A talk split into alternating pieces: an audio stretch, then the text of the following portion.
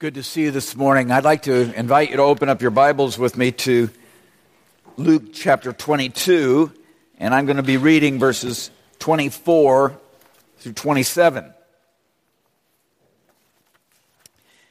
Because this is the, uh, the time, the Sunday of the year, when we ordain and install our officers, uh, the messages that I preach are on these Sundays in particular, typically about leadership as I do speak about leadership today, everything I say applies to leadership in the home, leadership at work, leadership in your community, and the various ways you lead in your life, in the church, and with others. So I hope you'll feel that it's relevant to all of you and you can take it to heart. Let me read from the Gospel of Luke. Actually, what I'm going to do, let me make a couple announcements first, or a couple comments. Um, let's pray.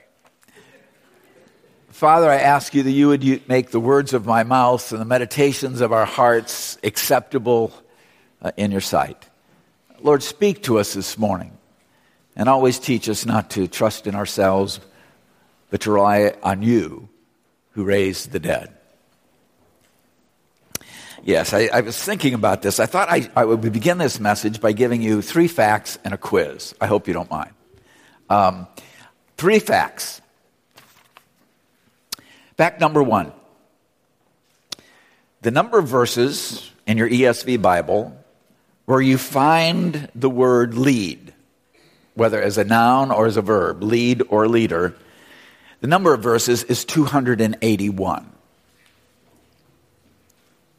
Fact number two the number of verses where you find the noun or the verb for serve, whether it's the verb serve or servant, you find, you find that in 1,251 verses of the Bible.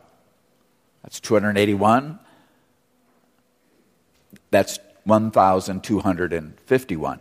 And then here's fact number three the number of verses that name both terms and relate them together is one.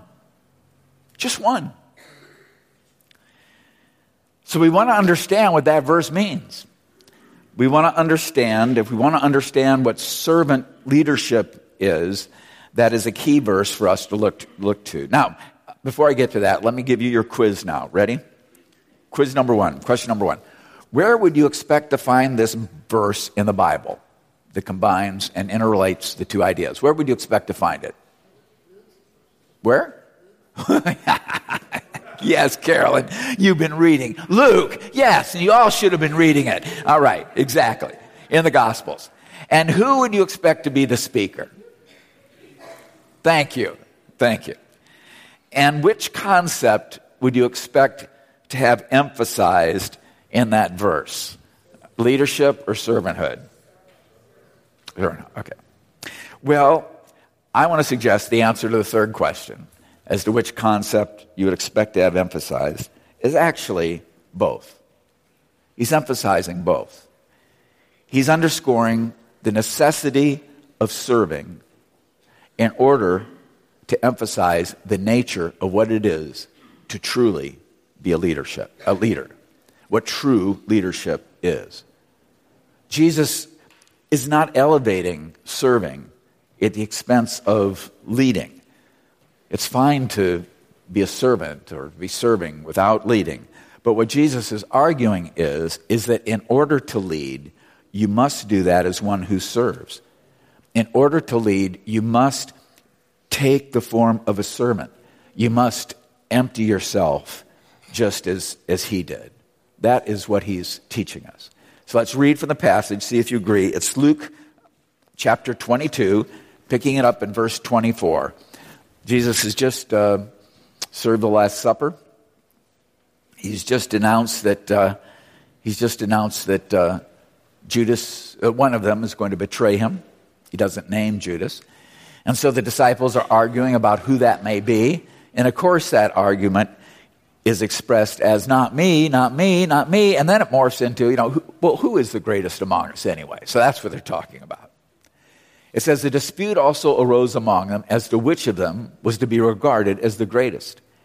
And Jesus said to them, The kings of the Gentiles exercise lordship over them, and those in authority over them are called benefactors. But not so with you. Rather, let the greatest among you become as the youngest, and the leader as the one who serves. For who is the greater?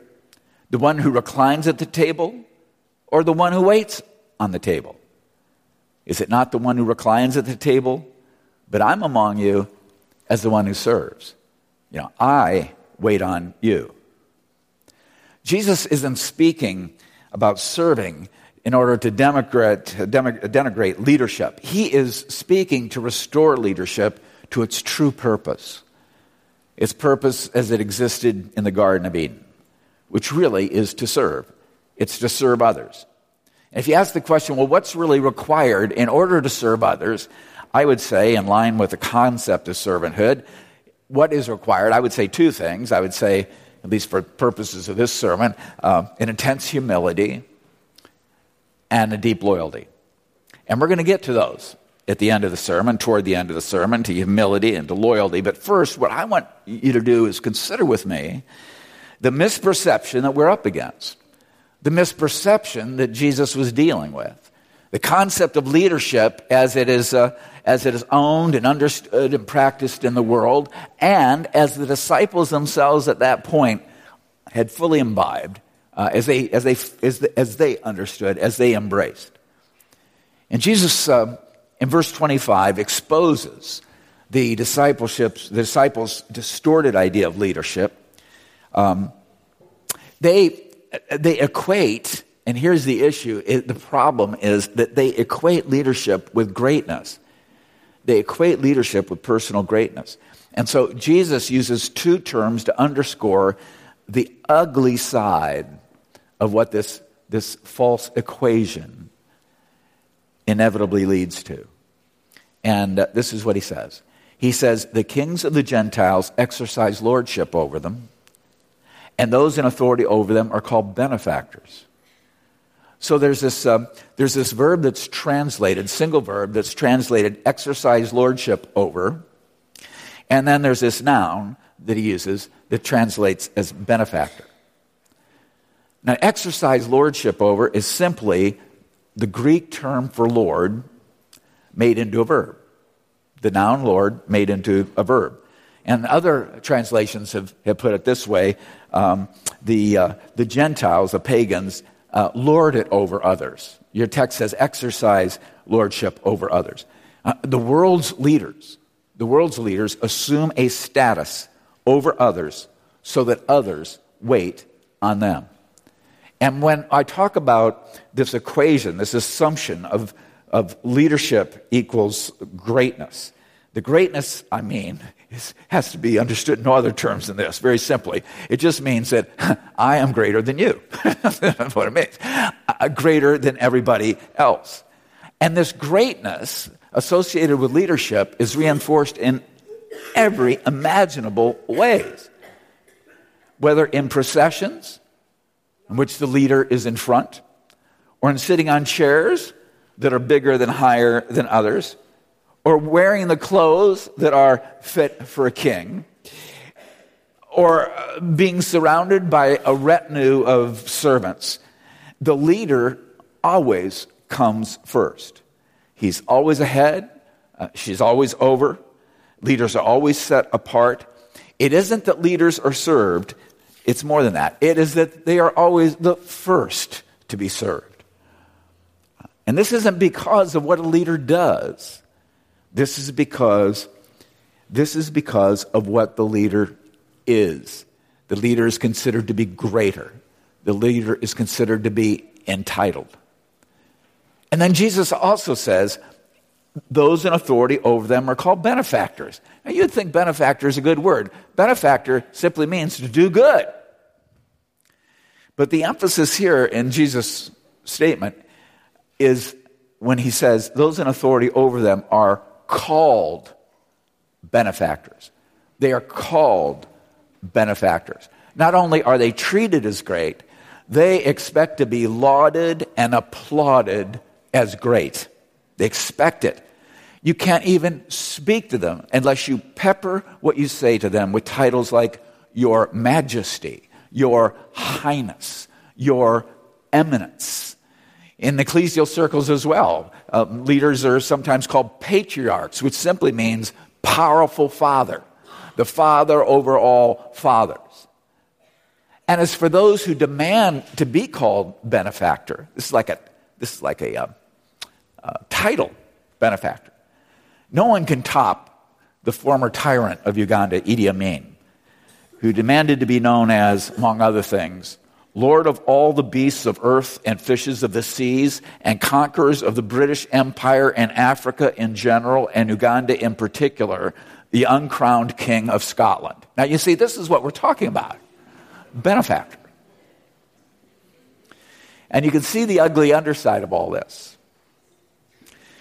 If you don't play the role of the ever grateful, ever groveling, ever beholden subject, you fall out of favor. And if you fall out of favor, you're punished, you're threatened, you suffer. And if you go beyond that, if you criticize, you're destroyed. Even to this day, what has it been?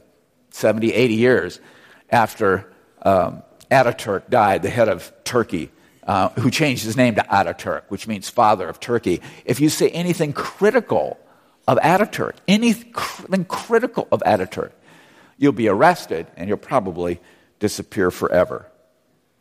And the root error in this, again, that feeds, yes, buffoonery, but also cruelty and oppression, comes down to this false equation that authority equals greatness. That's why the king is your excellence, the queen is your highness. That's why the pope is your holiness.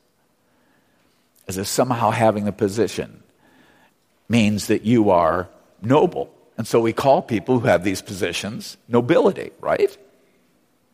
Well, if greatness isn't synonymous with authority in the kingdom of God, then what is synonymous with greatness in the kingdom of God? And I think that Jesus teaches this again and again and again. And I think that the answer is faithfulness. I think it is faithfulness to serve others for Christ's glory. It's faithful. It is faithful servanthood. And so in the parable of the talents, do you remember the words that are used to describe, that the master uses to describe and convey the worthiness of the, of the servants to whom he's going to give multiple talents. He, how does he describe them? Well done, thou what? Good and faithful. Exactly. And it wasn't about how much they had control over, was it? It wasn't how much authority they had whether one, three, five talents, really was immaterial. In our own text, Jesus says to his disciples in verse 28, You are those who have stayed with me in my trials. And I assign to you, as my Father assigned to me, a kingdom that you may eat and drink at my table in my kingdom and sit on thrones judging the 12 tribes of Israel. Now you hear what Jesus just said. You are the ones who have stayed with me. You have stuck with me. You have stood by me through thick and thin. That is faithfulness. That is faithfulness, which is a person's true measure. It's a person's true measure. And Jesus rewards them for that in the kingdom of God, a worthy leader is a leader who's faithful, faithful to Christ, and follows Christ by following his example as Jesus served others. That is what, that is what a worthy leader is. It has nothing to do with how people treat you. It has everything to do with how you treat others. It's not about others hailing you as great. It's about you caring for others and coming alongside them and lifting them, lifting them up. You know, to be ordained as an elder or deacon, or really trustee, to be ordained as an officer, is to be given authority to lead. And it's like receiving a new set of tools, new box of tools. I mean, leadership is pretty much what leadership is. It doesn't matter when we talk about the box of tools, it's pretty much what leadership is. It doesn't, the box of tools doesn't vary very much. It's, it's uh, leading means you taking initiative, it means making changes, it means resolving problems, it means creating or taking advantage of opportunities, it means evaluating and weighing, it means correcting and rebuking, it means protecting and safeguarding. Leaders are the gap fillers. Leaders are the ones who close the gap between talk and action. And it's an extremely important responsibility that's given to them. And Jesus is telling his apostles, he's telling his apostles to use these tools and prerogatives of leadership to serve others, just as he had done to them. Okay, so we've talked a little bit about the, the prevailing view and understanding of leadership, which Jesus was debunking. We've talked about what really is synonymous with, uh, with uh, greatness in the kingdom of God. It's not leadership, I think it's really faithfulness, and faithfulness understood and expressed in terms of serving. But let's move on then to the particular requirements that this work of leadership uh, uh, involves. What are the requirements? What are the requirements? And I want to focus on those two that are essential to the idea of serving itself. And I referred to them earlier. I want to speak for just a couple moments to you about humility and loyalty and what I mean by those two things. Humility. Why is a requirement? What does it mean? Why is it so important? Humility is not thinking of yourself more highly than you should. So that Christ remains foremost in your thoughts. So you don't become recklessly self confident and rely on what you believe is your strengths. And so you don't play the timid coward either. Humility is not to demand from others what you think you deserve for yourself respect or honor or other things. So that you're slow to take offense, so that you're quick to forgive, so that you're patient to forbear, and absolutely resist the idea of using your position for any kind of vengeance or retaliation or sulking. Jesus promised a kingdom to those who stood by him. And yet, the very people he spoke to, we'll leave Judas out, he's already been consigned, but all the rest who were there, he promised them a kingdom, knowing they would all desert him. Isn't that remarkable? And even as he told Peter he would deny, he would deny Jesus three times, Jesus also made it clear that he would restore, that he would restore Peter as well. Humility is not to demand from others what you think you deserve for yourself. You're not free to do that. Humility is to care for souls as your top priority. And what that means is, practically, that your own best agenda, your own best sense of what needs to be done, and I'm not being sarcastic, your own best agenda remains your secondary priority so that you don't run over people and you don't grieve the Holy Spirit. Your foremost priority is Christ, which is the care of souls. That's humility. Let me make two comments about loyalty. Loyalty is to trust and obey, to honor, to love, to worship, and to study Christ. You know, Jesus said, If you love me, you will keep my commandments. And it's just flat out the truth. If we love him, we will keep his commandments. He also said, Apart from me, you can do nothing. And that also is the truth. So, loyalty is staying very close to Christ. It's loving him, seeking to obey him, honor him, love him in your life, worship and study him. But also, loyalty is to hold the trust that others invest in you. Loyalty is to hold the trust that others invest in you as sacred, as absolutely sacred and inviolable, beginning with Christ, who, to quote Paul about himself, who judged me faithful, Paul wrote, appointing me to this service. You hear that? Who judged me faithful, appointing me to his service, though formerly I was a blasphemer, persecutor, and insolent opponent. And it's to take the trust that you're given, beginning with what you're entrusted, the trust Christ invests in you, what you're entrusted with by Him, and holding it truly, truly as sacred. There's nothing of greater worth, there's nothing of greater value that one person can ever give another person than their trust. So, in response, we give Christ our very best, and we seek to do the same to others. And it includes giving people our ear, giving them our time and our attention, and giving them our compassion. And if we approach leadership as a way of serving rather than as a way of being served, uh, grounded in humility and motivated by a supreme loyalty, if you do this, and I speak to you who are officers, you will do well, the church will prosper. Uh, may the Lord bless us and bless you in this. And if you, these are your commitments, and you will sin along the way, and when you do, they will not be disastrous. Uh, God's mercy will be present.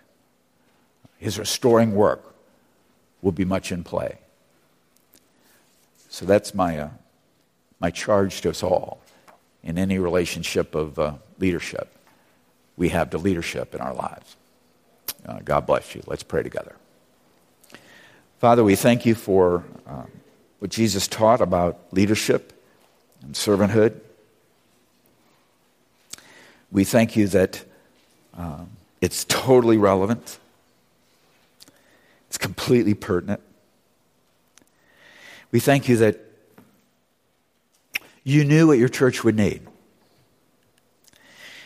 That your people who will, because of their faith, so often be subject to rejection in the world and by the world. will need this kind of leadership in order to sustain, be sustained and to prosper and to thrive. The church must be led as you led your apostles, Jesus, with the same determinations. So I pray that you would help us use, not be shy of using, the tools in the box that you give us, but use them with that purpose of serving in mind and with a, with a high commitment. Holy Spirit, help us. An understanding of the necessity for humility and complete loyalty. And I ask this in Jesus' name. Amen.